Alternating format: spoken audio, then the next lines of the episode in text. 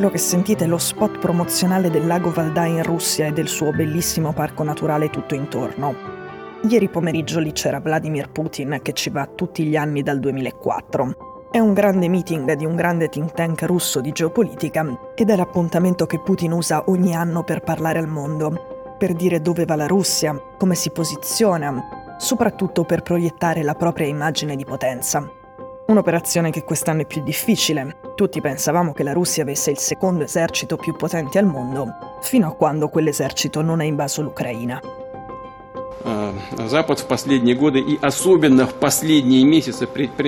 Putin al Valdai non si presenta come l'aggressore, ma come una vittima. Non è stato lui a invadere l'Ucraina pensando che sarebbe stato semplice e che lui ci avrebbe guadagnato in termini di immagine sia dentro che fuori i confini. Inorgogliendo i nazionalisti russi che, ti dicono gli ucraini, ci hanno sempre trattato come cugini scemi e dall'altra parte mettendo una gran paura al resto del mondo dimostrando la debolezza e la decadenza degli altri e la sua capacità di cambiare le cose e le carte geografiche con la violenza. Ma dice Putin, è l'Occidente che vuole distruggere la Russia e lui si deve difendere.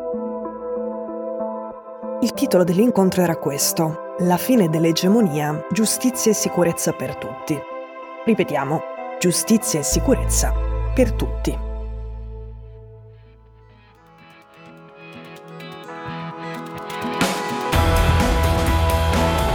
Sono Cecilia Sala e questo è Stories.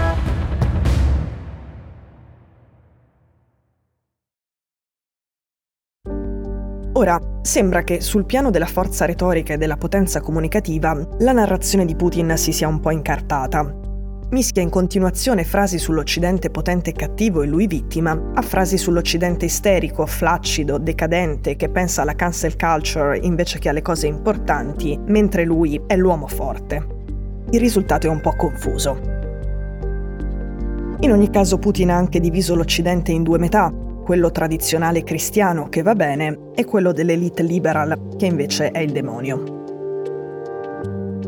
Putin ha detto anche che l'Occidente destabilizza il mondo per esempio con la crisi alimentare, dimenticandosi che il grano ucraino ha smesso di fluire verso l'Egitto o verso lo Sri Lanka quando le navi da guerra russe cariche di missili si sono piazzate davanti ai porti ucraini. Putin ha detto che il mondo vuole più democrazia e non ne può più delle imposizioni autoritarie. Ma anche qui non parlava di se stesso. Si è riferito all'Occidente chiamandolo spesso il cosiddetto Occidente e ha preso in giro le disfunzioni dell'Unione Europea e la nostra mancanza di unità. Questo in mezzo a un discorso in cui ripeteva retoricamente che ogni nazione è unica e diversa e che ha diritto di esprimersi, mantenere le proprie caratteristiche e soprattutto le proprie tradizioni, per seguire i propri interessi specifici. Era un discorso in cui i pezzi non stavano insieme.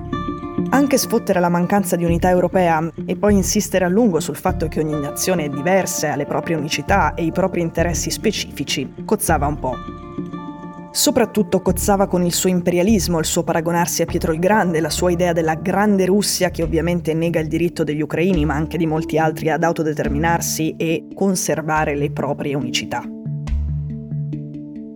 Pochi mesi fa Putin ha detto che gli ucraini non esistono e la lingua, e la storia, e la cultura ucraina nemmeno. L'ho anche scritto in un saggio uscito a luglio problema di Putin è che con questa guerra non ha solo fatto crollare il mito della sua superpotenza, che prima nessuno metteva in discussione, ma ha anche reso patetica la sua narrazione.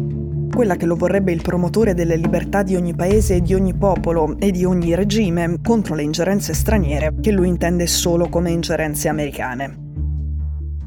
Questa narrazione era patetica anche prima. Semplicemente non è lui l'uomo giusto per proporla. Non ha mai avuto le carte in regola in quanto a ingerenze in altri paesi teoricamente sovrani per poter fare la morale a nessuno. Ma prima riusciva a mistificare molto, molto meglio di ora. Avendo detto tante cose che non stanno insieme, ovviamente ha anche detto alcune banalità perfettamente condivisibili, tipo che bruciare i libri di Dostoevsky è demenziale. Poi ha detto un'altra cosa piuttosto vera. Questo è il decennio più pericoloso, imprevedibile e importante dalla seconda guerra mondiale.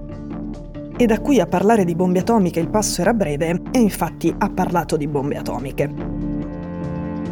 Ha fatto un passaggio contro Liz Truss, la ex premier britannica che sicuramente ha detto e fatto molte cose sbagliate, ma le ha anche pagate. Ecco, Putin dice che lui non ha mai pronunciato la parola bomba atomica, che tecnicamente è assolutamente vero, anche se però l'ha evocata. Invece Liz Truss aveva ricordato a tutti che lei in teoria decide sulla bomba atomica britannica e Putin per questo ha detto che è un irresponsabile. Sì, nessuno dovrebbe pronunciare o evocare questa cosa, questa è una delle basi della dottrina generale in materia. Noi, sia nella puntata del 21 settembre, il giorno in cui Putin ha fatto il discorso alla nazione evocando le armi nucleari, sia in una puntata più recente che si chiama La bomba atomica, avevamo sottolineato una cosa. Putin non ha mai parlato di usare una bomba nucleare tattica in Ucraina. Putin si riferiva all'ipotesi impossibile di una notizia di un attacco nucleare della Nato contro di lui e contro la Russia. Si riferiva a questo scenario quando ha evocato la sua di atomica, Ovviamente c'è un problema ed è che Putin diceva che erano isterici anche quelli che avevano previsto l'invasione dell'Ucraina, che questa cosa non sarebbe mai avvenuta. Poi c'è stata, quindi una certa dose di preoccupazione di mancanza di fiducia. Il non prendere le parole di Putin alla lettera è decisamente comprensibile. Ma, come è successo per la centrale nucleare di Zaporizhia prima e per la bomba atomica poi, bisogna fare attenzione, bisogna ricordarsi le circostanze specifiche e bisogna evitare il sensazionalismo. Se avete voglia e tempo si capisce meglio questo discorso atomico ascoltandosi in ordine l'episodio 151 che si chiama Un po' di verità sulla centrale di Zaporizhia, l'episodio 162 che si chiama Il discorso di Putin e l'episodio 179 che si chiama La bomba atomica. Tutto questo non toglie un fatto. Viviamo un decennio esageratamente pericoloso.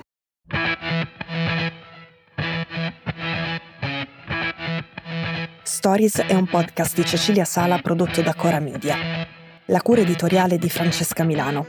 In redazione Simone Pieranni. L'advisor è Pablo Trincia.